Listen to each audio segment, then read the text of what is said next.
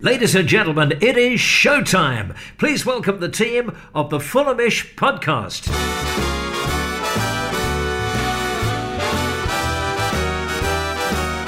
Hello, it's the Fulhamish podcast, your independent voice of Fulham FC. My name is Sammy James, and welcome to our 200th episode live in front of a pub audience here at the Old Suffolk Pub.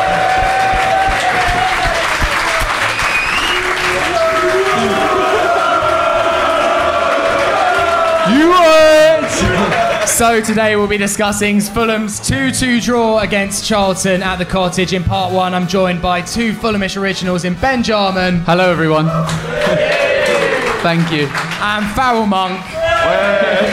Buenos dias, everyone. And give a big round of applause for Gentleman Jim, everybody.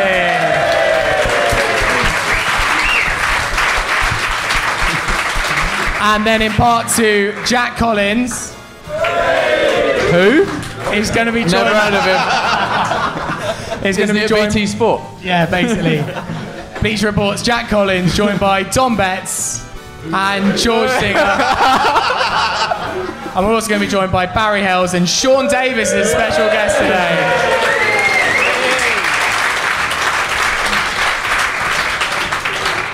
Um, but I know what you're really waiting for. We're going to do some live three word reviews. So we always do this on the podcast.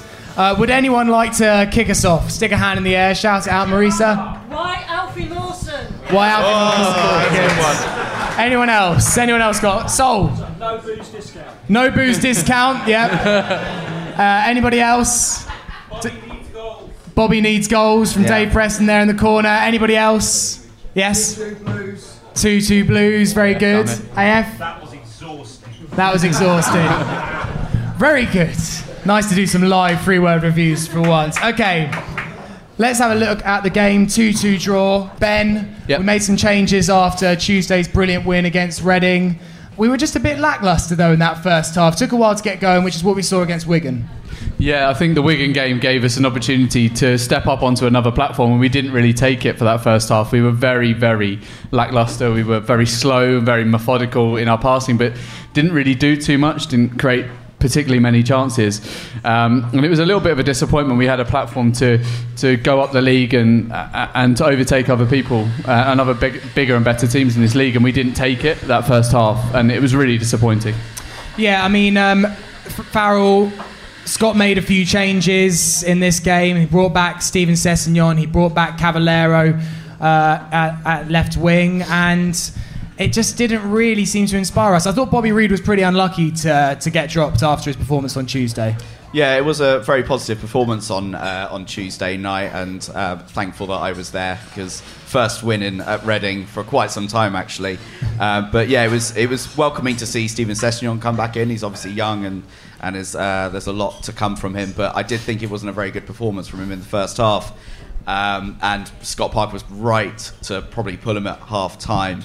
Uh, but you know, I think it's actually credit to Charlton here, to be honest. Um, as much as unpopular that's going to be, they man-to-man marked us all across the pitch. They stifled our passing game. They played like quite a weird diamond system where they didn't really sort of have like any sort of midfield. And you know, one of our key strengths is trying to pass through the trying to pass through the lines, and we couldn't because there were no lines to pass through really. And it really worked for Charlton in that first half. And cre- all credit to them, the goal didn't really come against the against the run of play. Yeah, Jim, how was surprised? Were you surprised to see Charlton take the league, uh, the lead? Uh, for me, it was um, we, were, we were guilty of a bit of complacency maybe in that first 45 minutes after what was such a good win on Tuesday.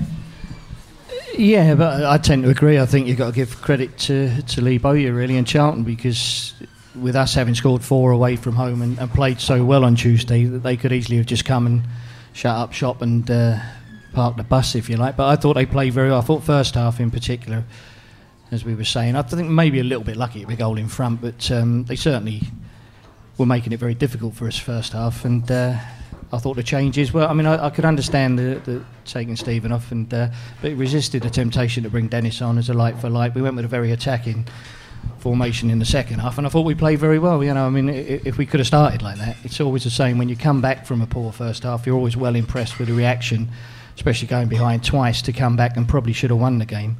Uh, but you kind of wonder why, what went wrong in the first half, you know. But I thought we were unlucky. I mean, we'd be top of the table now if uh, if Bobby stuck that one away at the end, it's a great save from the keeper. And uh, you know, had he not done that, we'd all be celebrating being top of the table at least for a couple of hours. So, you know, I think it's six games unbeaten. Um, and they're a decent side. I mean, they were struggling to, to keep the, keep it up in the second half, and uh, I thought we would when the seven minutes went up of, of added time. I thought we'd get the winner, to be honest. But um, just a disappointing first half, and I thought a little bit unlucky in the end not to win it. And we'd have got a 10% discount if Bobby had stuck that in the net as well. so uh, disappointing all round, really. Um, ben, what was what was Scott doing in the second half? I mean, we've we've criticised him for being a bit slow with his substitutions at times this season, but he was very proactive um, at half time, and he brought double Reid on for the uh, for the second half. I was I was quite impressed to see him being so forthright at, at half time. I liked, really liked how forthright he was. He understood that there was a lot of disadvantages in the way we set up in the first half, and sort of tried to rectify that with two very big changes.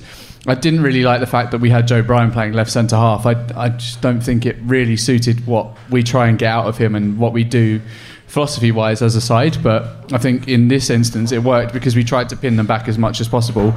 And I think he had identified quite early on in that first half that their left fullback, I think his name's Purrington, was getting uh, really far up the pitch.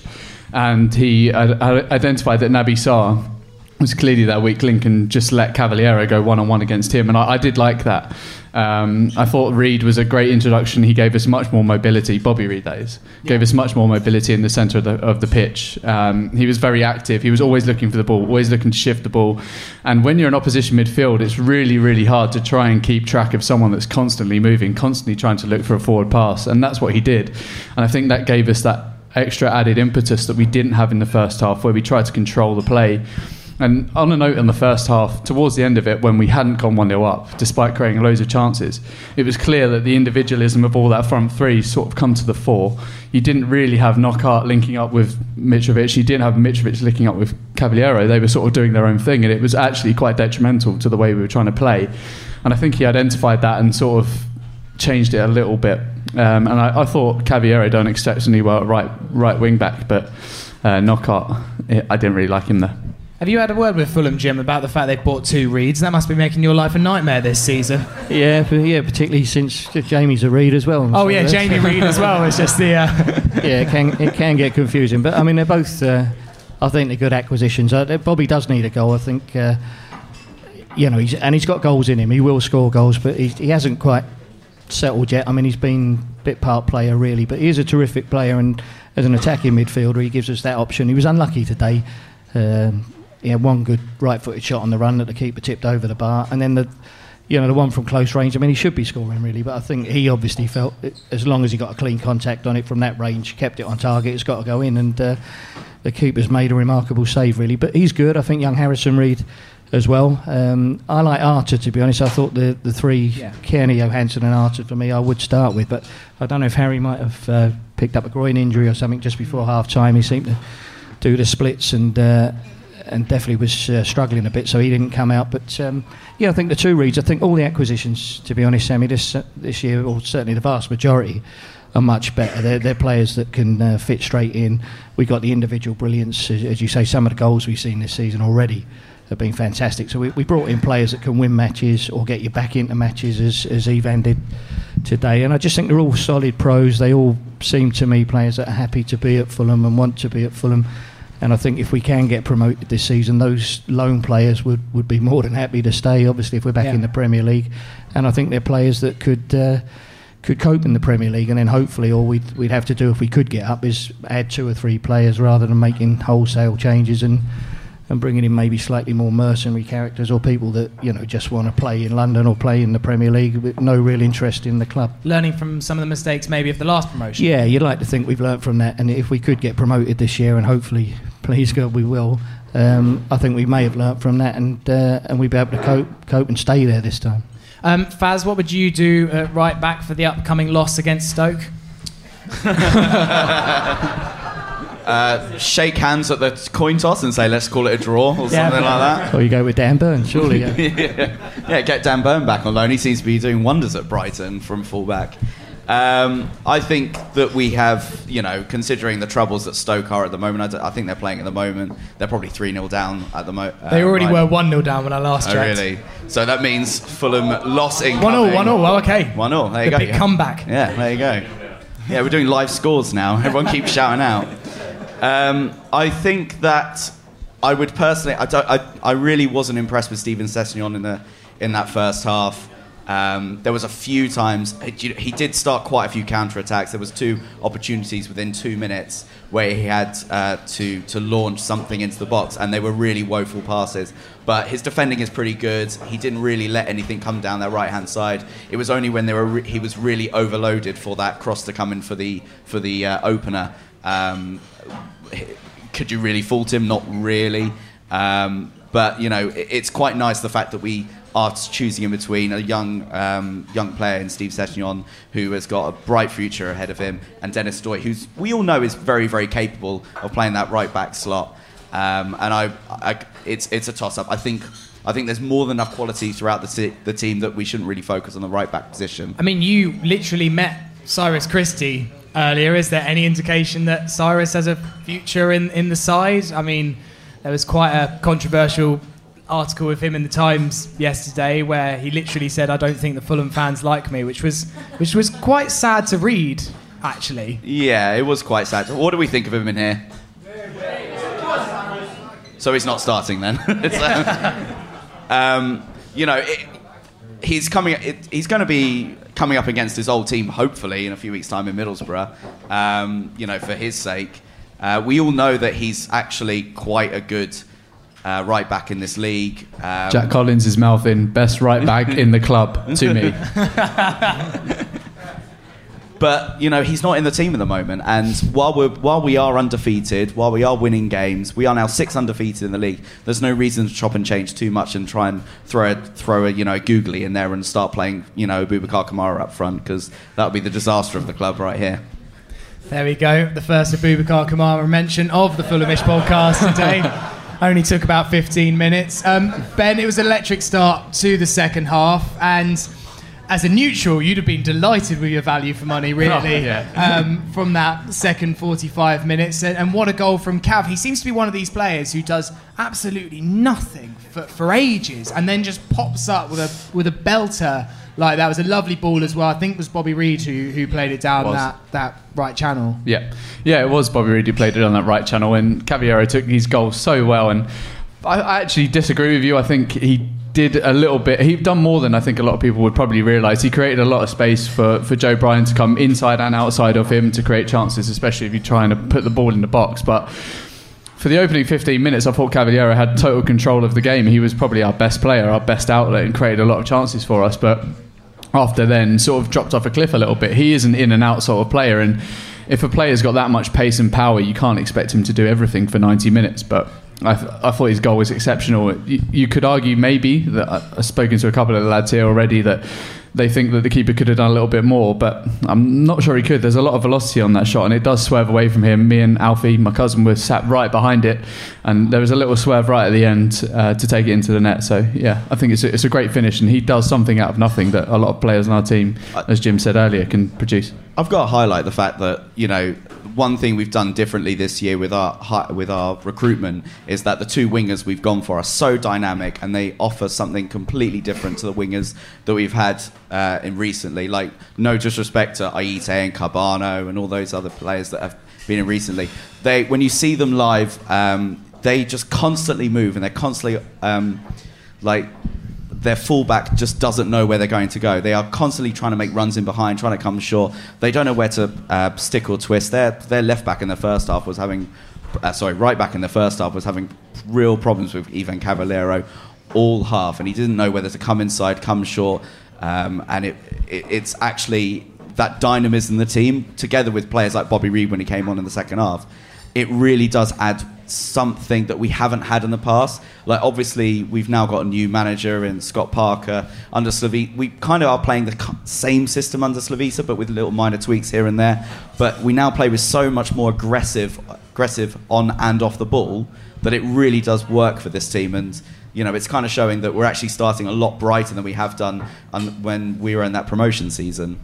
Um, Jim, we, we got that goal back at the beginning of the fir- uh, second half, and I think we all thought, here we go, routine Fulham victory, here we come. And then that, that sucker punch from Charlton just so quickly after we managed to get back into the match was, was frustrating. Was it down to a lack of concentration? I thought there was numerous players really at fault for that. I mean, Bettinelli's a bit rooted to his line, but also there was numerous chances to, to get rid of it and clear it. Yeah, uh, we didn't defend the corner well, Sammy, and I think um, might have been Tim eventually who, who just That doesn't of, sound like Fulham at all, No, really. exactly. He uh, just poked it, I think, in front of uh, one of their players, and then the, the fella got uh, across Mitro and got the header. We didn't defend it well at all, no, and that was uh, that was a real kick in the guts, having just equalised. But at least I think a, f- a few seasons ago we would have probably conceded from the next corner as well, and uh, you know, and lost the game. But at least we had the ability and we had the gumption and we had the the attitude. uh, You know, as we say, I think they are a lot more. Uh, there's a lot more uh, camaraderie's come back. There's Yeah. there- there's aggression there. There's team spirit, and you always felt we could get more goals. Uh, as long as we didn't concede anymore, I, I felt confident we'd go on and win the game. But yeah, it was it was slack. I thought both the goals. I thought the first one, and, and I certainly wouldn't blame Steven Sessegnon. For me, if if a cross comes from the far touchline, you, you've got to be looking at the defenders.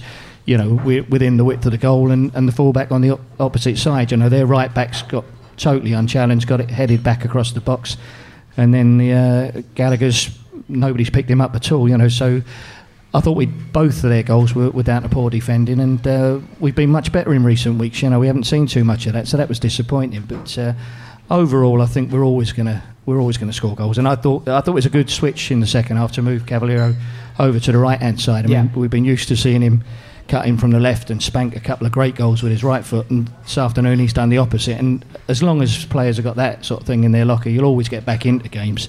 And I still, I, firmly believe it. You know, we've got the ability and, and the squad of players to compete with anyone in this division. I don't see any reason to be fearful of any of the teams in the championship, and I honestly think we're uh, we're going to get promoted. Positive as ever, Jim. Yeah, yeah, yeah. Um, Ben, we did really raw interaction after that second Charlton goal. I mean, Joe Bryan got a bit greedy, didn't he, wanting two goals in two home games um, with his cross come shot that, that hit the bar. Then Mitro hit the bar not too long after Yeah. that, and then it was literally minutes before we actually did get the equaliser through a, a classic goalmouth scramble. The goals you love to see. Um, My favourite goals. but we, I think Jim's right. There is a real camaraderie about this Fulham side this year, and and whatever obstacle, barring maybe Barnsley away, where we were a bit meek, that has been put in front of us, we've come back and faced it. Even the Nottingham Forest game, which we did lose in the end, we're ultimately a, not, a bit unlucky not to get back into it. We're in every game this season. Yeah, yeah, we are, and I think that's the, the testament to the mentality that Parker brings to this squad. He was a player with them just a few seasons ago, and I think they all know him inside and out. They they know the requirements that he has and he brings to the table as an ex-professional footballer, term manager, and he, he has high standards for this club, and he wants this club to go far. And I think that's a demonstration of the team on the pitch. They all believe in the philosophy. They believe in the club. They believe in everything that Parker gives them. And I think conceding a goal as quickly as we did there and then coming back and levelling up in, in the fashion that we did, really bringing the game to Charlton underlines the mental strength that this team has. And a lot of people will doubt us because they say that we can throw points away here and there. But actually, that's probably a bigger. That that draw there is probably a bigger testament to how good we are mentally and on the pitch than anything that we've seen this season. It, it shows a, a really good um, sort of like adversity that this squad have, and when they have adversity against them, to, to overcome it. And I think that will lead us eventually to being promoted as well. Fingers crossed. I mean, Farrell, seven points from nine games. If you'd have offered me that um, this time last week before we took on Wigan, uh, I'd have I'd have 100% taken that. I mean, yes, it is disappointing to get a draw today, and maybe it isn't top two form to be drawing so many games at home like we are, but. Seven, you, you almost can't argue with those last three games, and, and I have confidence going into this international break that we are going to keep kicking on. It just may not be as dramatic and as quick as we all hoped and expected when this started in August. Yeah, absolutely. Um, we touched on it earlier. The fact that you know some some of the results might have not gone our way, but the fact we've actually performed quite well is actually quite a positive. You know, if you think back to the promotion season, we didn't really have a great start to the season, and we weren't performing particularly well, and it kind of came about over you know trudging through results here and there and getting the odd result coming here and there. Uh, now this season, we're actually performing really, really well and actually getting the results. And then some of them, they're not actually going our way. As we said before, six undefeated in six. Um, we've now played quite a lot of the top teams. We still obviously have to face Leeds and Swansea quite quite Who? soon. um, but you know, I think you know, and, and even when it comes to Charlton, Charlton have had an excellent start to the season. They've obviously gone off the ball a little bit um, in recent times, but you know, they are up in. They started the day in eighth, I believe, um, and you know. This, it's actually really positive. You know, we, we had like what was quite nice on Tuesday, the fact that after three draws, it could have gone off off the ball a little bit. We actually had a bit of a routine win in inverted commas. How, how often do we actually say that? Um, and even after and Wigan uh, last week as well. I think it's all really positive. I think we've got a very good team. We've got to make sure that we, you know, try and stave off the injuries, try and keep our form high. And as as you're quite right saying, like Scott Parker is that person that's going to try and drive that quality, drive that aggressive play, keep on driving that quality. There was uh, that Chris Baird interview in the week about um, on the Fulham website where he talks about Roy Hodgson's management style, when it was all about sort of like consistency, but also about quality. And it's also about everything you do is all about quality, even when it's down to like routine passes or routine crosses. Everything must be top notch at every stage. You can rely on your teammates. And I think we're actually starting to drill. Uh, Scott Parker's started to draw that into this team. I mean, Jim, there's so much attacking quality in the side. You almost can't fit all of it in, really. And, and I do feel for Bobby Reid because any, any other side in the Championship, he is their automatic starting player. And it's a testament to how much ability there is in that front five. Let's say you've only got four positions in that starting quartet. Who, who's in it for you if, you if, you, if you're Scott Parker? Well, it's hard to say. I mean, that's that's up to Scott, and it's not up to me. But he, um, I think you've got to look at you know players will, will dip in and out of form. Players will be scoring goals. Some will be injured at times. Some will, could be suspended. You know, whatever. So, I think to have five to choose from is is ideal. You know, it's it's maybe a luxury at times because, as you say, you can't play them all. But I do think with the the type of players we've brought in this time round, they're they're more accepting of that. I think they, they understand that there, there is an awful lot of games to be played. Most of these are played a lot of games in the championship before. They know what Yeah. it's all about, and they know that it's not. Uh, you know, they're not going to throw the toys out of the pram if, if they get left out. You know, if you if you're not informed, some of them are going to have to sit it out and be on the bench at times. I mean, Cavaleiro was left out Tuesday night. You know, he, Yeah. he, he could have gone away and sulked and thought, well, you know, I didn't come here to sit on the bench. He's come on today and spanked in a, a wonder goal again. You know, so I think all those players, the the front players and the midfield players that know they're going to be alternated. Um, and they could be left out at times. Will accept that, and, they, and they'll perform accordingly. And when they get their opportunity and they're, they're brought on late in a game, or they get a start unexpectedly, they'll do their very, very best. And I, I'm not sure that's always been the case in the past. Yeah. Hopefully, Mitrovic doesn't sulk too much about how that free kick was taken off him by Mawson at the end of the game. Yeah, can we ask what on odd. earth was what was that? Strange. It was very strange. I mean, I've not seen Alfie ever take a free kick in that in that sort of area before.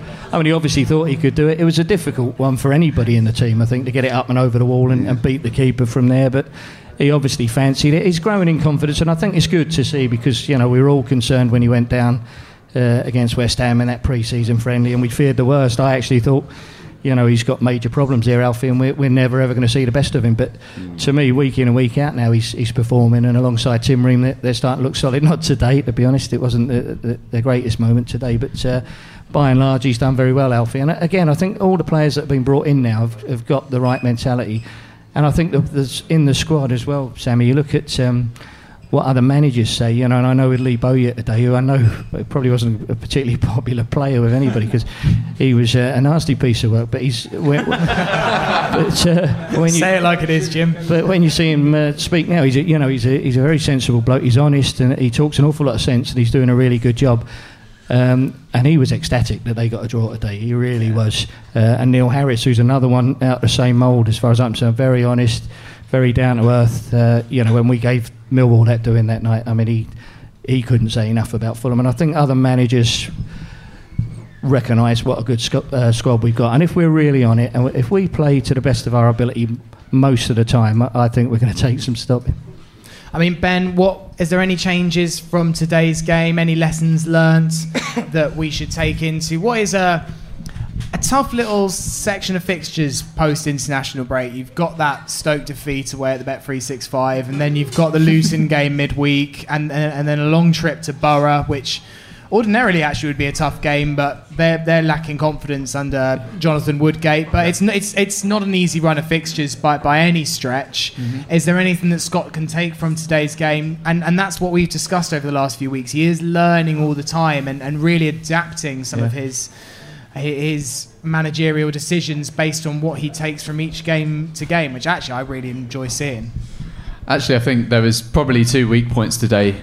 One of them we talked about, Steven Sessegnon. I think the second one was Stefan Johansen. And as much as it pains me to say it, I think his performance today was clearly subpar. He he he pulled way too far to the left in the first half. He was, come on, come on, come on, all of you, come on. He was he was way too far to the left. He was he was on Knockaert's toes. He was too slow on the ball. You're completely correct, and he was too far forward. Which, when Charlton decided that they grew into the game, they took advantage of that, and they really did. That's where all of their passing came from. It was in the gap that Johansen had left, and I love Johansen. All of you know this because you've listened to me. But today, he was probably one of our worst players on the pitch. I'm sorry, all of you. See, Sammy can buy you all a pint to say sorry. But That's a lesson. When you say something, think- on, when you say something on controversial on the podcast, that's what like. I know how Dom Betts feels. That's what. that's what everyone's doing on their train or in their car, going boo, Yeah. Benjamin. Stefan Johansen, the passion merchant. but, uh, yeah, let's but not. no, no, no. I do. I, I did think that Stefan was probably, unfortunately, a weak point for us today. Until the second half, when we gave him more protection, I think Harrison Reed was a bit more mobile, um, and and having Knockaert out there. I, I, in the first half, he sort of re- restricted Knockaert because Yeah. he was almost on his toes.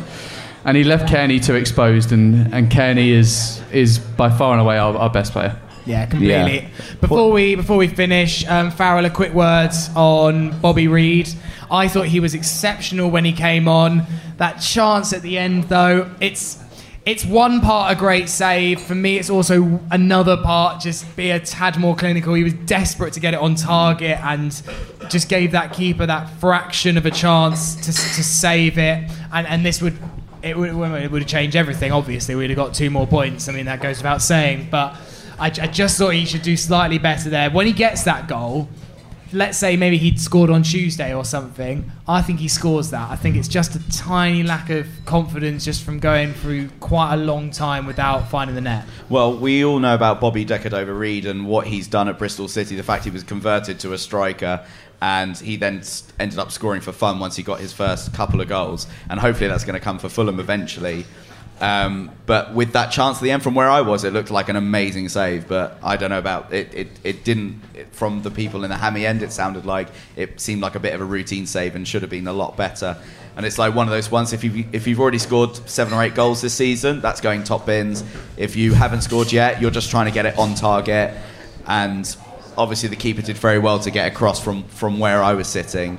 But to be honest, he was actually involved in everything. We, you know, I, I said earlier about how the fact we didn't really have anyone playing in between the lines. He was that person. He was that link-up play between everything that we were doing in the second half. He played two sumptuous balls inside the fullback. One, one was ended up as a ended up as a throw-in on the left-hand side, which actually um, came for one chance. I can't remember who it was for, and the second one led to the Cavaleiro goal. So that shows instantly what his impact is and his quality that we ha- that we have at his disposal. The um, the other thing is that I've got to mention about Tom Cairney though is that how disgusted he was with himself at full time because we know. that If anyone saw, he chucked out. He immediately chucked down his captain's armband on the ground. And if you don't think he doesn't care, you got to look at that. He was disgusted with himself. He wasn't disgusted at anyone else in the team. He knew he could have done better, better today. And to be honest, it wasn't his best performance, but that shows the level of performance that this that our captain has. That he is able that when even sort of an above average, um, an above average game that he had today. Um, against a team we probably should be beating, that shows the level that he thinks that he should be playing at. He gave the ball away probably more times than he have done community over the past year or so, and yet he was disgusted with himself. And that shows like the level of passion and the level of like commitment he has and the level of quality that he puts on himself. And it shows the level of quality that is expected of all the players in this team. And Bobby Reid, when he came on came on today, and Cavaleiro when he started today, it shows how much they actually really care and how much actually they really want to sort of win with Fulham. I mean, Scott, there was. Um, sorry, Jim. I was about to. Is that an insult to Scott or an? It's a, it's a compliment to Scott. Um, Jim, there was that time when you and I did the commentary once, and Scott Parker was alongside us um, back in the day. And I remember, never forget, he had such high standards for everyone that was playing alongside him. I remember Lasse Vigen Christensen missed a really I thought difficult chance from about 40 yards. The keeper was slightly out of his net, but I thought it was a really difficult one. He was fuming with with with Lasse, and it always stuck with me that I think that Scott. Yes, okay, this management game is, is new to him and he's learning slightly on the job, but he demands really high expectations of his players. And, and I think that's starting to filter through now. And Slavisa had lots of qualities. He's one of our greatest ever managers but I don't remember this kind of team spirit from a Fulham side in, in a long time. Maybe, maybe since like Chrissy Coleman days. It, it's been a long time since I've really seen a team kind of this gels and this this together and what they're trying to achieve. Yeah, I, th- I think Scott's done very well, and I, I think he he is going to prove himself to be a, a very competent manager. I think he'll do very very well. I think he's already doing well. Obviously, I get to see a little bit of him on uh, on match days, and uh, he has got very high standards, as you say, for himself and for everybody else. But he, he's proper, Scott. He does things the right way. Um, I was very impressed up at, uh, at, the away game. Was it Sheffield Wednesday when he, he grabbed hold of Harry when he called oh, him yeah, over? And uh, glorious. I think had that not been in, in in view of everybody. If it'd been down a tunnel, he, would have nutted him. You know, he was uh, he, he, was absolutely furious with the way Sunday that, roast with around the family. Must yeah, exactly. It's difficult, but yeah, and he probably was there the next day. But yeah. I mean, he's you know he's he's a very quiet guy because as you say, we we did that commentary together, and I, I could hardly hear Scott what he was saying. He's a very quietly spoken fella. Um, but he's got higher standards as say, and he knows what it's all about. And he's, he's surrounded himself with, with good people. He's got a good young up and coming trainer in, you know, which uh, shows that he's not scared to bring somebody in with, with yeah. their own ideas. He's got Stuart Gray there as well, the old experienced head, and I think I think Scott is going to do a really good job for us. And uh, and as you say, like with Cookie and, and, with Kit and those sort of boys when they were there, it's it's somehow for me, and not knocking Slav at all, but uh, to get that connection with the manager as a fan and and players, I think. Um, he maybe was a little bit cold, but he's also, you know, when you've got a London boy and, and someone who's played for the club, from my point of view, I'm much happier with that. You you want them to succeed, and uh, and I really do for Scott because a he's a, he's a very good lad. He's a nice kid, uh, and on top of that, I think he's doing things the right way, and I think he's going to be very successful for us. Uh, and you and Jay.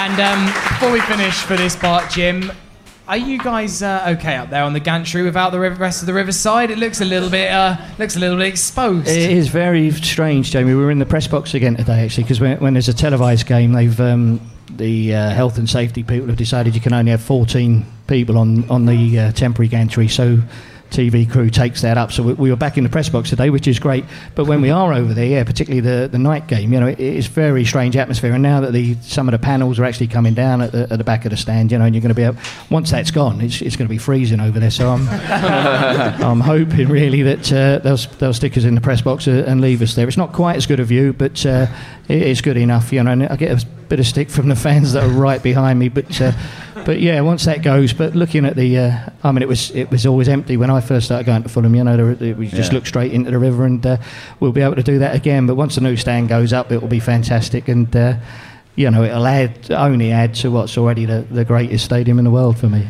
Are you uh, are you going to be able to get a cup of tea at half time at all? No. No. no. How do you warm up at half time? Uh, well, we have to keep going. Unfortunately, over there. I mean, the worst thing is, you know, you can't you can't go to the toilet, you can't get a cup of tea, you can't. Although Jamie will, if he if he needs to go, he'll go. But But no, Uh, is, sorry. Junior, is Junior there with a No, mop he will well go- instead of the flag? He will go and find a toilet. Is uh, what I meant to say. He doesn't just go on the gantry, but but he does have an exceptionally weak bladder. But, uh, but Little fella though, so I, I know I know what you mean. It- yeah, it's little and, and regular, I suppose. But he's um, there's nothing over there, no. So I think we'll be. He'll slip off and get us a because he was only actually brought in to, to carry my bags, Jamie.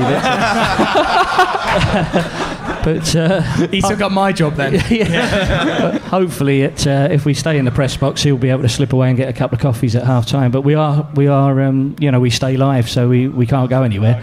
But um, yeah, once once the newsstand goes in, I don't know what the gantry's going to be like. But uh, if it's anything like the old one, you know that, Sammy. I mean, uh, it was the greatest view in the world. Greatest view. from up there? Yeah, fantastic. Yeah. Well, Jim, thank you so much for my being on. Fulhamish today. Give a round of applause to gentleman Jim. Jim.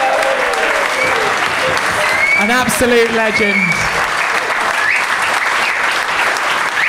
Okay, we're going to take a short break. Jack is going to be back hosting a bit of a Q&A. Guys, a chance for you guys to ask some questions, get some drinks, get some food as well if you're hungry, and we'll be back in about 15 minutes. Would you like the latest Fulham breaking news straight to your phone? I thought you might. If so, sign up to the Fulhamish WhatsApp channel and you'll receive regular matchday updates, transfer updates, breaking FFC news, and podcast alerts.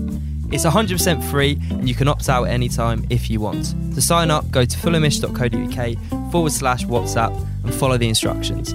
That's fulhamish.co.uk forward slash WhatsApp. Hello, ladies and gentlemen. How are we doing? I'd like to start this half off by just basically giving a shout out to Stefan Johansen, please. And also, Dom and I are sitting next to each other, so please, no religion and no politics, because uh, otherwise things get a little bit out of hand. Right, my name is Jack Collins, and I'm delighted to welcome you back to the Fulhamish Live 200 podcast at the Old Suffolk Punch. Make some noise. No, seriously, make some noise. right. So, first off, on my left, on my far left, the Cottage Calcio calculator, the XG expert, the statistics sage, Mr. George Singer, please. Hello, Jack. And the most controversial man in Fulham podcasting, the man who misses more goals than Steve Marlet one on one, is Mr. Dom Betts. Hello, hello. But more importantly, sorry boys, I'm delighted to welcome two Fulham heroes of the teams of the early 2000s. Teams I'm sure many of you will agree gave us some of the best times as Fulham fans that we can ever agree. Please, firstly, one of Fulham's greatest ever goal scorers and a man who banged in goals at literally every level, Sir Barry Hayles. Hi, hi guys. I like this one because Barry's song as a kid was one of the only ones at the cottage I could join in with. Like, you know, they were, all the rest of them were well up there, but Barry's song was one of the very few songs that we could get involved with. You so actually, you to actually got his name wrong. It's Sir Barry Edward Howes the first. Sorry. OBE. I'm telling you.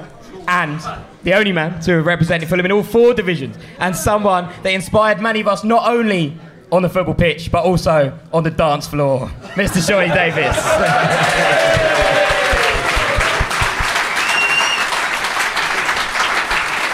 We've got we've got live music after this, Sean. So I'm expecting at some point the Blackburn Skank to come out. You keep you keep giving me these Jaeger bombs. That's not- So this section of the podcast can be a bit more of a Q&A, a bit more interaction. I know that a lot of you will have questions for these two, maybe these two, but probably not. Probably Um, not, but let's we're going to face it. start things off by asking you boys what you thought of today's game. Seems like a fair place to start. So Barry, I'll start with you. Um, I thought um, Fulham should have won. Really, I thought um, the, the better team didn't win. Better chances right near the end. I thought Bobby Reid should have scored. I know people saying it was a great save, but I think with more games, he, he would probably score that nine times out of ten. Cool. Sean?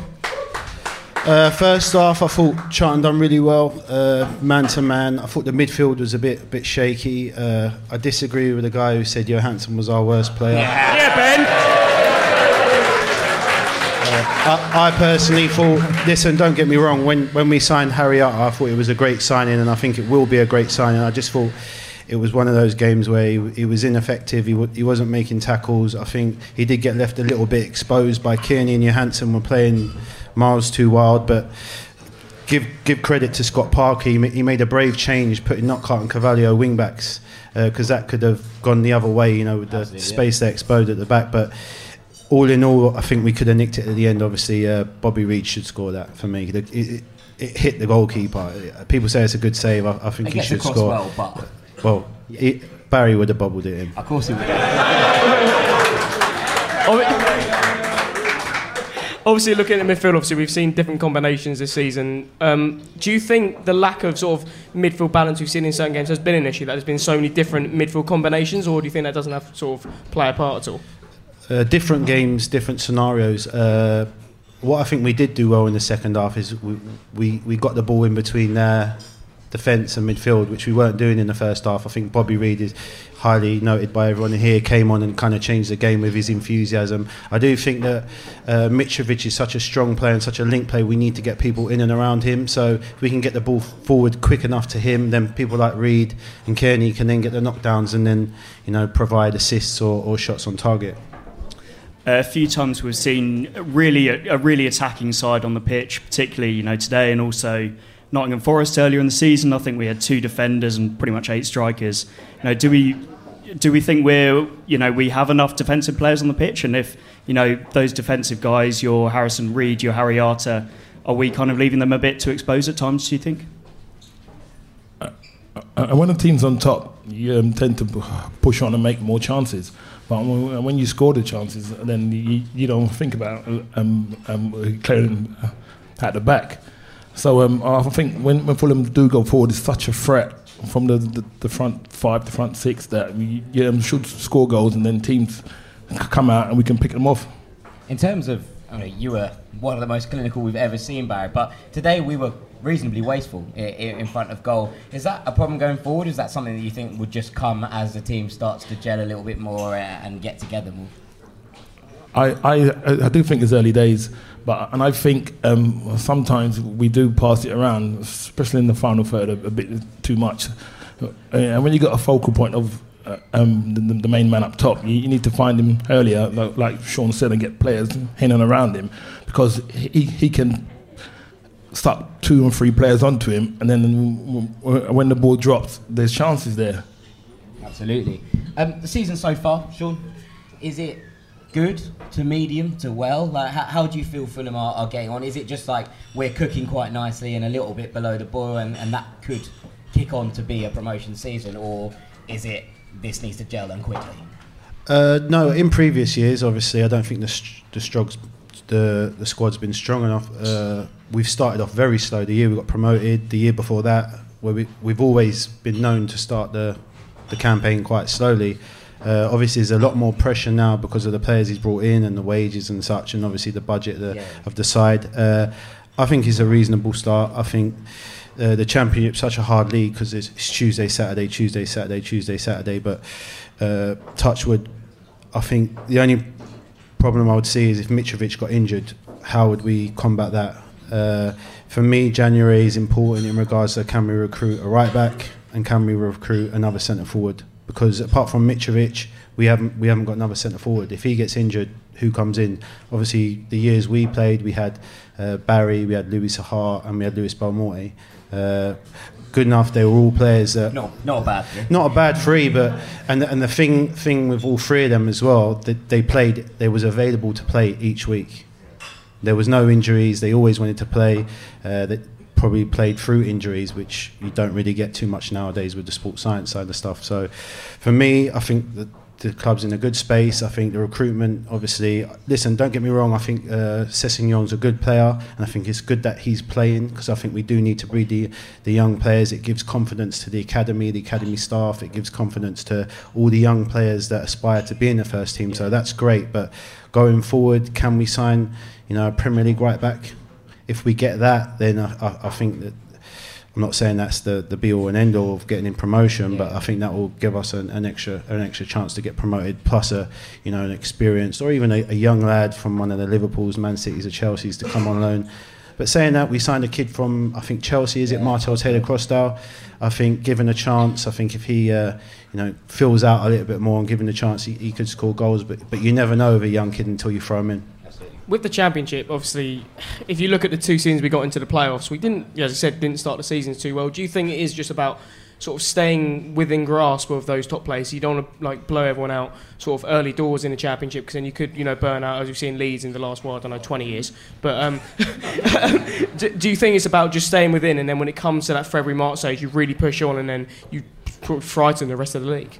Yeah, yeah. I think the key to it is being uh, amongst it uh, come April, and I think I think let's say it's a very long season, and if we keep playing the the DM way we have been playing, then we should we, uh, we should be up there definitely. Slightly uh, a different tack for this question. So one thing we've seen recently at Fulham is set pieces and how we really seem to struggle with them, both defending and attacking them.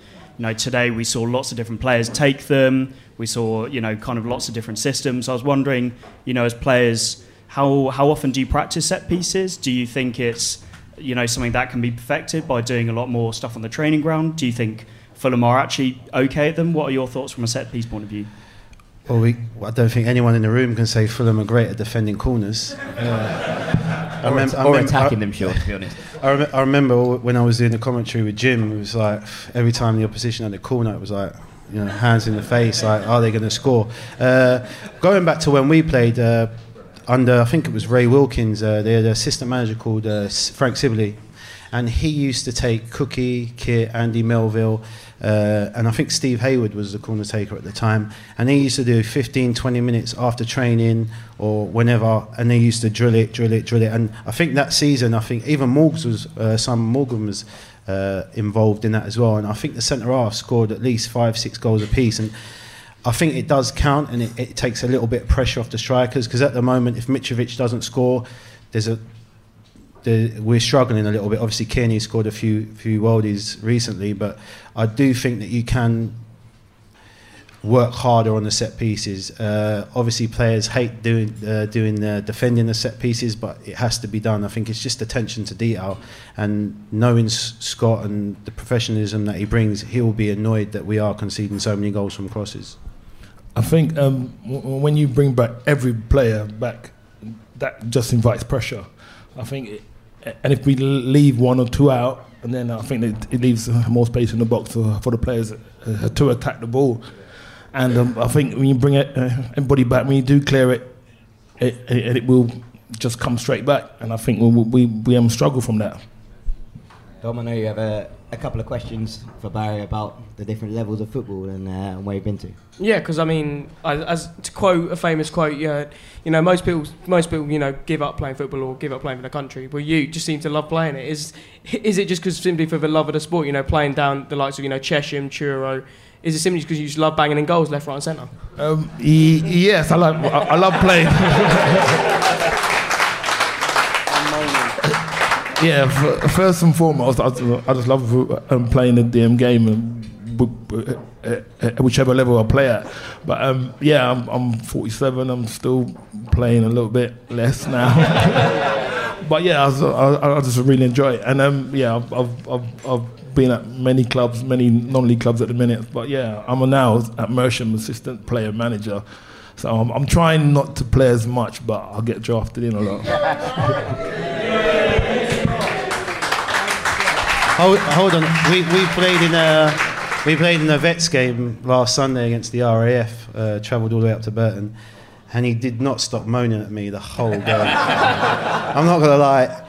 Even though he was probably our best player, every time I got the ball, any chance he passed into me, any chance he passed to me, and that just shows obviously the passion he still has for the game. Uh, he always loves playing football. Ever since I've, I've known him, he hates losing at anything. Connect four, cards. He's probably the worst loser I've ever known, but you need players like that in the team. I think when we were playing, we ha- every player hated losing. It came from you know the experience. Always go back to when we were playing the spine and the side. We had Maik Taylor in goal. We had Chris Coleman centre half. Uh, probably one of the best captains. I don't know. We both played under. Uh, we had Lee Clark who could moan for fun, and then you had Barry who could moan for fun. So. Uh, people look, might look at it as a negative, but when you've got someone on you all the time, all the time, it kind of it raises your level and you, the attention to detail that you guys were talking about before about Scott Parker. You know, players, little passes, everything being attention to detail. If you haven't got players like that in a team, it, it just just doesn't work. I think like maybe adding to that and probably on the same tack, you were both part of you know arguably the club's most ever most successful ever promoted side. You know, and went on that 13 year stint in the Premier League, and that was very much you got us there and got us sorted and got us started. Well, What went wrong last year? What what in your eyes was was the issues with Fulham last year, and why do we find ourselves back here in this situation after what looked like a really you know a lot of us here will will say that we came out of last summer we were like we've signed so well. We've brought in all these really really talented players. And we were all absolutely massively excited. And then to come straight back down and, lose that is, is obviously massively disheartening in one team but what what is it for you that really ticked that over? What went wrong? I, I, I didn't know a lot of the players that we signed, and that was alarm bells in my ears. I know we signed you know, Seri and pe- people like that. I, I didn't know much about them, and I feel if you and the first part of the team is having that team spirit and having people that have played at that level and have got the experience. And I feel we never had that last. I actually feel that the team we've got now would do a lot better than the team last season. I don't know if anyone agrees with me that, but I think the signings this season have been Knockaert's played Premier League football. Cavaleiro's played Prem- Premier League football. I think this year the team's more equipped going up than it was. Uh, listen, the ambition the club showed by spending the money, whether the rec- recruitment was right, I'm not, I don't think it was, but I feel you, when you when you do go up, you need. We didn't add too much when we went up. We added Steed Malbranque, who was probably unheard of, but an absolute unbelievable player. But we had players that had been there and done it, so they helped the likes of myself that hadn't been in the Premier League and the younger lads. They helped us. So I do feel that you need to buy the experience and people with the know-how, and then get the dressing room together. Because once you've got the dressing room together, it's half the battle won. Barry Um, yeah, I do agree because um, you, you, I think they spent 100 million in that, and, and and the faces who came in wasn't recognised Premiership players, apart from Schürrle, I think, coming in. I mean, he was the, the um, only one who, who, who I thought played in the Premiership. So when I looked at the, the squad and looked at the team, I thought, well, you, you need to get that balance, and we we changed a lot of players and, and, moved them on and brought in players, and the balance just wasn't there. And I think that that proved across the um, whole season that we, we we just got stuck in that rut. And then you might look look at the um, formation. I remember watching a game. I think we played against Arsenal, and we played three at the back, and both wing backs were on the halfway line, and the ball's dropping. It was three v three, and and Arsenal just kept waving attack. And I'm thinking, that's down to the players, it's down to the, to the personnel on the pitch. So yeah, it was it was quite frightening. I've got to say. Absolutely. Right. Well, let's open this up to the floor. Please, hands up. If you have any questions for anyone, but probably Sean and Barry, one would imagine. So, let's see what we got. Go on, Dave. Get straight in the dirty insider information. Um, one of my favourite film players, besides you two, uh, is was Luis Boa Morte. Hey. Um, and he was probably the most surprised, surprising transfer when the day that happened when he went to West Ham. Um, can you guys, do you guys know if did, was it a surprise to the team and the teammates at the time? Um, him going to West Ham at a time like that when he seemed to be doing quite well in the Premier League? Oh, well, I wasn't at the club at the time, but knowing Louis, it, it, he probably felt it wasn't, you know, wanted. Uh, there's different scenarios when you leave a club. It's either uh, the, the, you, you're not happy there and you want to leave, or the club want you out. So probably it was, you know, the club might might have wanted to move him on in regards to wages, or I, I don't know that, that 100%. But losing losing a player like Luis Boa Morte would have affected the, the dressing room because uh, on the pitch, horrible man, horrible man, disgusting, like filth, kick you, pinch you, like everything off it. One of the nicest guys you'll ever meet, friendly. You'd be out, he'll buy, buy you a bottle or buy, buy the meal for your fam. Just one of those guys. So to lose a player like that in the squad would have been detrimental. Uh, Louis loves the club. I know he's obviously he's working at Everton now, assistant manager, but he always comes back when he can. So it probably would have been that the club maybe wanted him out and, and, and he decided that he wanted to play more football and, and move on. But I don't know the 100% truth, if I'm honest. Excellent. Who's up? Go on, Adam. What's your favourite goals that you scored for Fulham? Um, my first goal against Southampton was probably um, up there, but and then scoring a hat trick against Watford on the Boxing Day, uh, that's uh, definitely up there. I can name many more too. My dad's never let me forget that game. I was about six. And um, I sat there on the rails in the Hammersmith end and I was like, Dad, I'm really cold. And he was like, We're 1 0 up against Watford on Boxing Day, we're not going anywhere. And it went 2 0. I was like, Dad, I'm really, really cold. and he's like, Put his coat on me. And he's like, Right, okay, hold on. And it gets to like 3 0. And he's like, We're not going anywhere. He's in a t shirt. I've got about 16 layers on. And the end, I come home, get flu. Mum's absolutely furious. She's like, he told you he was cold. But he was like, I wasn't missing Barry scoring a hat trick in the air on Boxing Day, so fair play. Sean, I, I reckon I can hazard a guess what yours might be. Uh, has to be Blackburn away, probably. Uh, the- the- to be fair, I've not really said this story that much, but we, we played Blackburn away. Uh, obviously, great result. All the boys are on a high. Get on the coach. There's no beers or anything on the coach because Tigana hated us drinking. Uh, and we were playing Huddersfield, I think, three days, four days later. Was it three days later? So uh, the following day, I think Bolton were playing at home against someone, and the, the manager said to us, "Oh, who wants to go to the game?" So all the lads was like, "Yeah, we go to the game." So we got in the coach, we went to Bolton, and then we had this box. So we got in the box, and about ten or eleven of us in the box, and I think it was Baz turned to me and went, No. they're, they're not selling your any- idea, it there- your idea. There's, there's no alcohol. I went, oh, let's, let's go to the pub across the road. So we went to the pub across the road and obviously had a few drinks, celebrating. Uh, got didn't get carried away. Eight Yes- nine? yes, we did. I got it. But then we were watching the game, the actual Bolton game on the uh, the Sky TV in the pub, and then while the game's playing, they zoom in to the box with all the Fulham players. We don't think anything of it. We get back to the hotel, and Tigana's like, got his toothpick in. He goes through the door and then he says hello to everyone. And he, pulled me and Barry went, "Oh, I, I didn't didn't see you in the box. Where where were you two? Like where were you?" We were like well, trying not to breathe on him because we smelled like. And then, luckily enough, we both were sub for the Huddersfield game, so we got away with that. But it's always history. If Tigana knew we were, we were in the pub, he would have absolutely Crucified us. crucified us. So yeah, that that was an old senior player dragging on a young player. So I, I, I, I just blame Barry.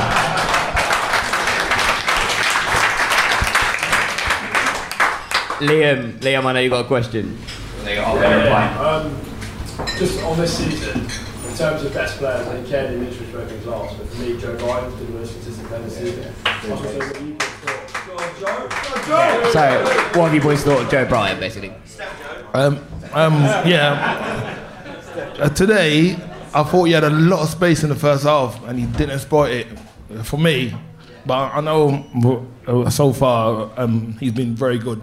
But uh, today, because they uh, they played with a diamond, and he had so much space, and I thought he could exploit it a bit more in the first half.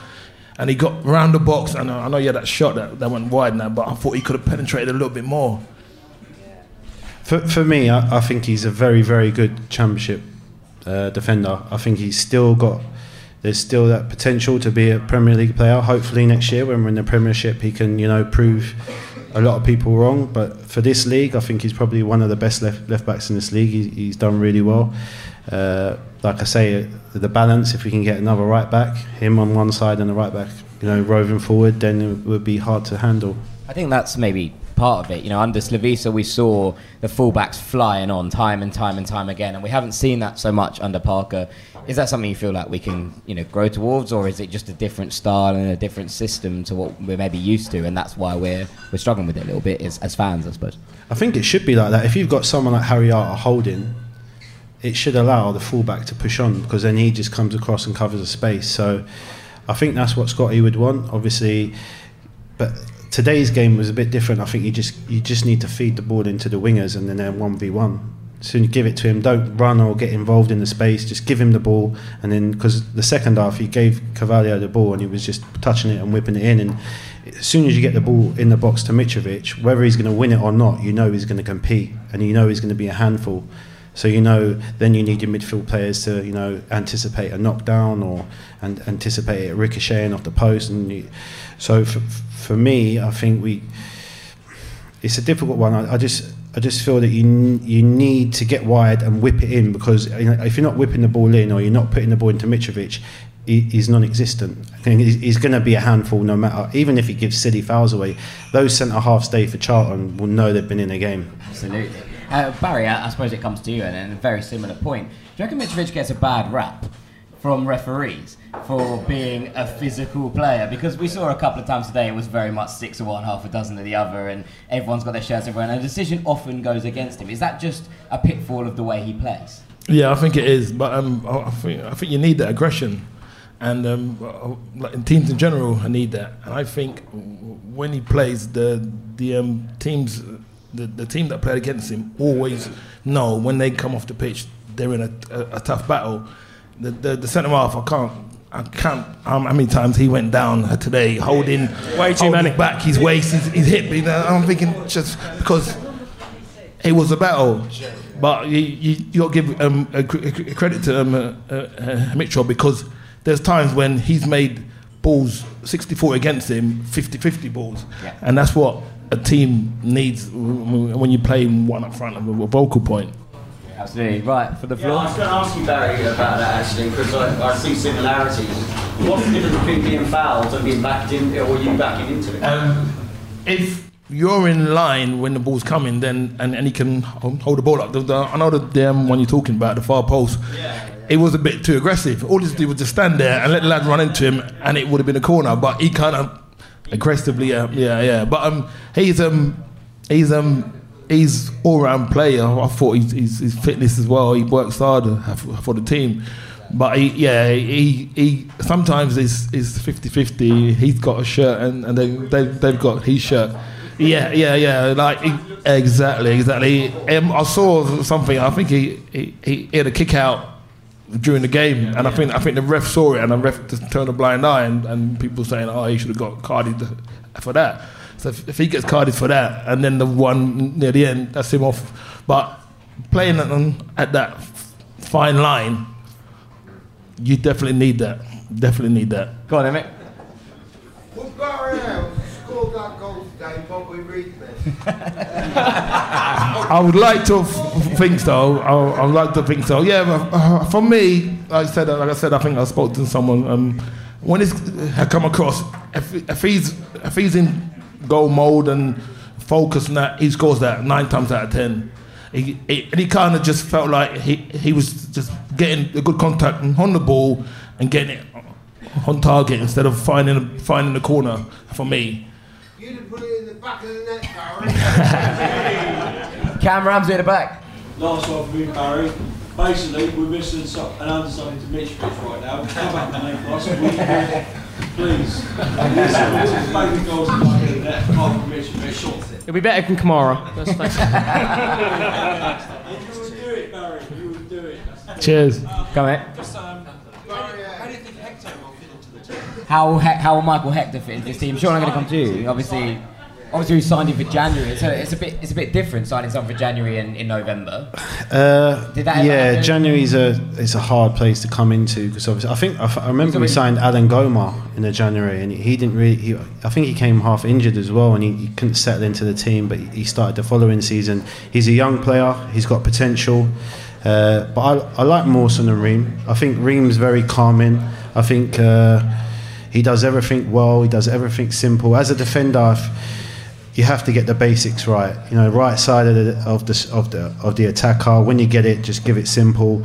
Uh, he's aggressive in the header. He doesn't give away too many fouls, and I think his influence on Mawson will create a good partnership over the season. I'd like to see them two play week in week out. Uh, Hector coming in will, you know, maybe give a bit put a, a little bit of pressure on them. Obviously, with defenders, suspensions, injuries, he'll, he'll be a good addition to the squad. I feel. Absolutely right. I've got two. Ooh, I've got loads more. Dom wants one before we get him in. Go on then. Yeah, obviously a, a massive point that's been made this season is about you know potentially changing the goalkeeper in Bettinelli and obviously potentially Marek Rodak. I've always said he look Roda looks better because he's not playing. Because I've always, I've because no, because for me, I always think that you know always always the optimist on bets. Yeah, I, I always think that Fulham's I don't say problem, but since Mark Schwarzer, we've never stuck with a goalkeeper for the entire season. I'm thinking Stekelenburg and Stockdale. I'm thinking, you know, you had Bettinelli, Kiraly, you had Yoran, and you're coming in. Do you think it's important to actually stick with a goalkeeper and keep the same goalkeeper within the team? Otherwise, does it unsettle sort of the back four? Yes, I do. I do. I, I, I think uh, Betts is the best keeper out of the bunch, personally. That should give him confidence. There's times when I saw him running out a few times. I'm thinking, where you going today? and then he backpedaled into that. But um, but I, I think he talks well. I think he's a great uh, shot stopper, and he can pass out from the back. Yeah, come on then. mate. Obviously, we're looking to get promoted. What do you think is the biggest strength and the biggest weakness of this team right now? Okay, John, I'll start with you. Biggest strength, biggest weakness of this team Uh, right now. I think the biggest strength is, uh, you know, the front, the front four, I'd say, and uh, or the front six. The ability to, you know, drop Car- Carvalho one game and then Bobby Reid and then bring him back. I think that that's a, a great option for the squad. I think uh, the biggest weakness will probably be the, the obvious, really, defending set pieces, uh, giving a, giving the opposition easy goals. Uh, there's not too many times someone scores against us and you think, oh wow, what a goal! It's like, why did we do that?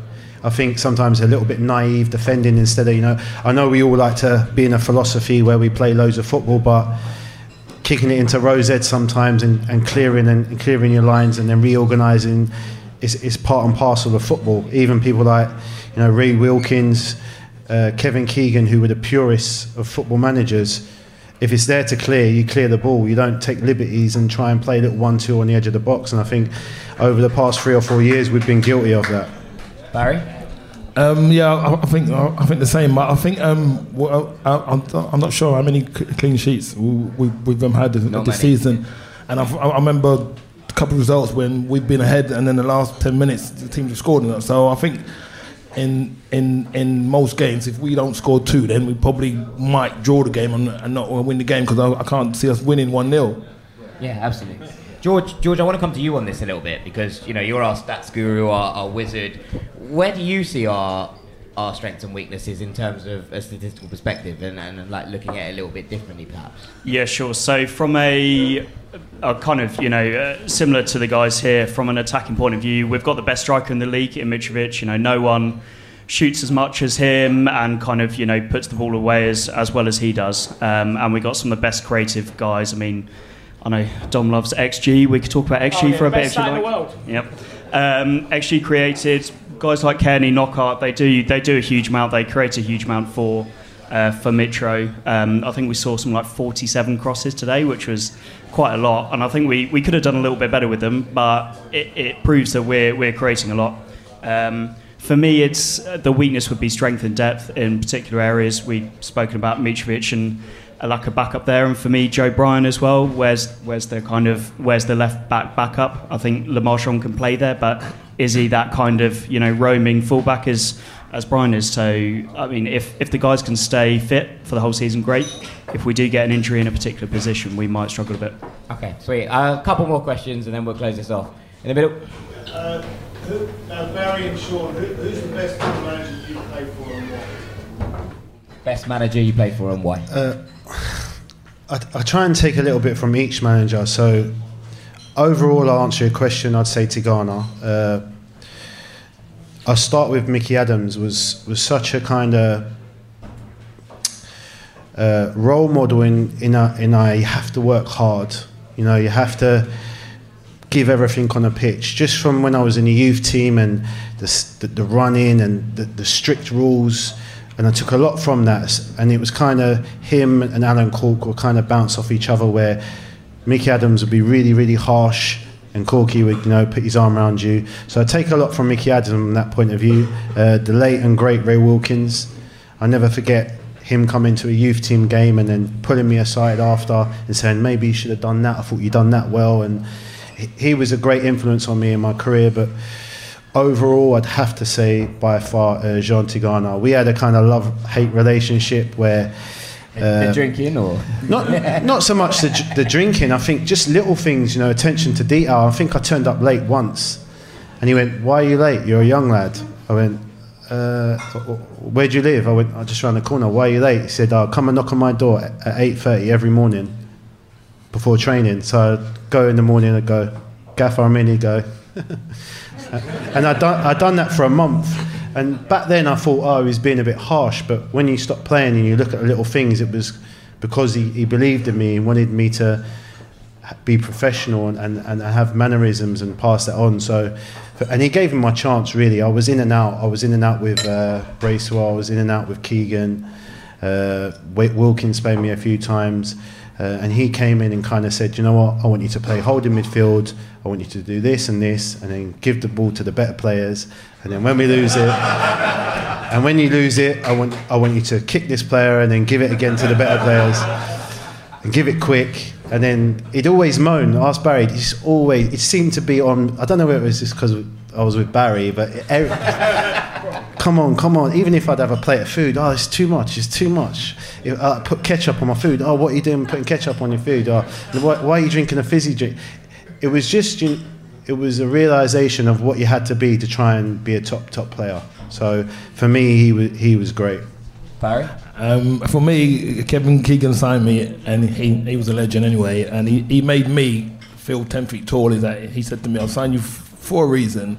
So don't change your style of play and just go out and just express yourself. And uh, which, which I eventually done. But when he left, I, I was a bit gutted. And then when John come in, um, he just said to me, "Go out there. Um, I want you to, just the first and foremost. Will, we, uh, we're the meeting." And I'm thinking, well, I guess that's me surplus. And he said to me, no, uh, I want you to stay. I want you to just just be less aggressive, but um, and and get yourself a little bit fitter, which I did, and, and the rest is history, really. Absolutely right. Two, two more. I got at the back there. Uh, this one's for Sean. Uh, so Sean, you moved over to, to Spurs later in your career. Uh, we also had Dempsey moving over, Steed, uh, Dembele, and He's not a good player. Everyone else basically What does Spurs have that we don't? Oh wow! How much When- time? when- you, how much time have you got for me to destroy and hammer the life out of Spurs and Daniel Levy? Wow! Even though Barry's a Spurs fan, I don't really want to talk about Spurs that much. But no, for me, uh, listen. If I could go back in time, I've said this to many people. If I could go back in time and reevaluate it, I probably would have stayed. Uh, at the time, players were going. Uh, we weren't even at Craven Cottage at the time. Players were going. Saha went, Finnan went, Van der Sar went. And I was kind of, you know, not pressured. It was like, oh, do you want to take the next step to be, you know, that top player? So I decided to go. And after a week, I knew I knew it wasn't for me because. Short story, uh, my little girl was premature at the time and I was injured and I was going to the Chelsea Women's Hospital and then I was had to go to training. They wouldn't give me any time off and then they wanted me to move there. So it kind of it kind of never started at Spurs. So that's probably one of the main reasons why I kind of regret the move. If if I could go back in time, 100%, I'd have stayed at Fulham. And then I always remember watching the uh, UEFA Cup final, thinking, "Shit, why didn't I stay?" Uh, but I think I think that's life. You know, you, you kind of it's hindsight. You know, it is what it is. Uh, I still got a great affinity with the club. As uh, as soon as I uh, I retired from injury and, and stopped playing, I, I came back to the club. I, you know, was involved in the coaching. I was involved with the, the co-commentary with Jim for a little bit. Still do a little bit now with the club. It's you know close to my heart. Uh, so yeah, like I say, if I could go back in time, I would definitely done that to Daniel Levy.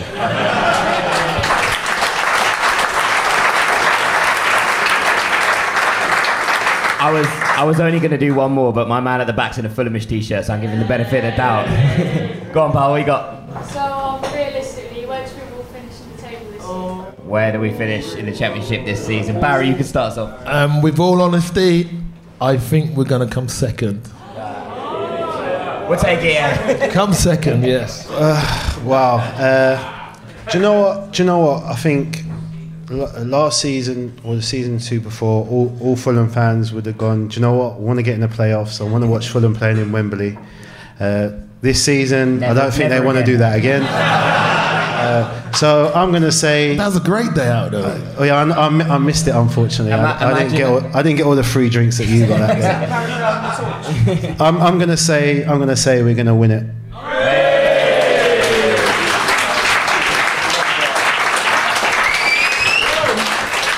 Always the crowd pleaser, Sean.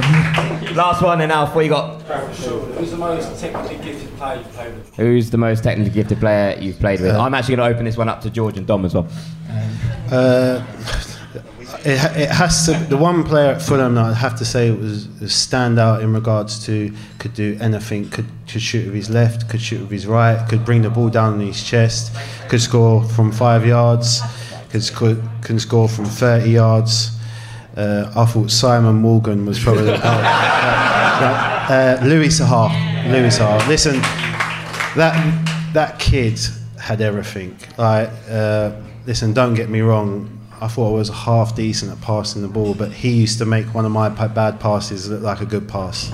And I think that season when when we got promoted, and it was him, Barry, and Luis Boa Morte, I was just just frightening. But he had everything. It was a shame that he had picked up a few injuries. Otherwise, he would have gone on to be literally. Even though he did play in the World Cup for France and play for Man United, he's won the Champions League. I just feel that the injury, the injuries held him back, and he could have scored a lot. Like I say, he could do anything with the ball, anything. Um, I think once we played Wolves at home, and we had two penalties. I think he hit one with his left and one with his right. It was like, "What foot are you, Louis?" Oh, oh I'm both. I was like, "Okay then."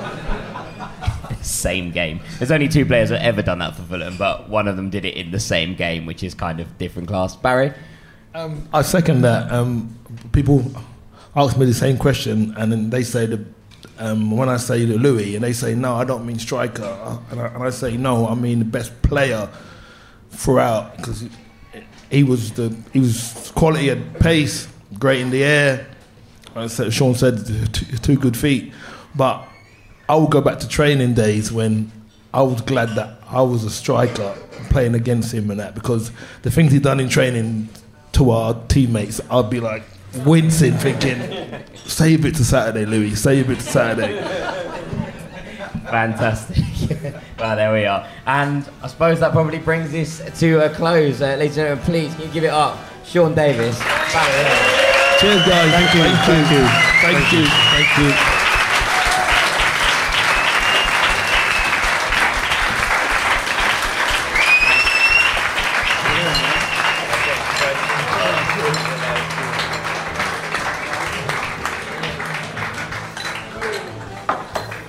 and also, for Gentleman Jim, please, ladies and gentlemen.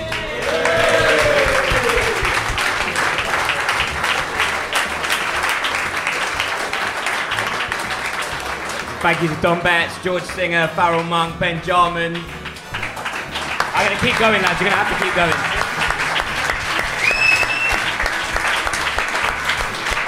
I've been Jack Collins, the biggest shout of all. Mr. Sammy James, please. Uh, yeah. 200 episodes in, and that man, that man.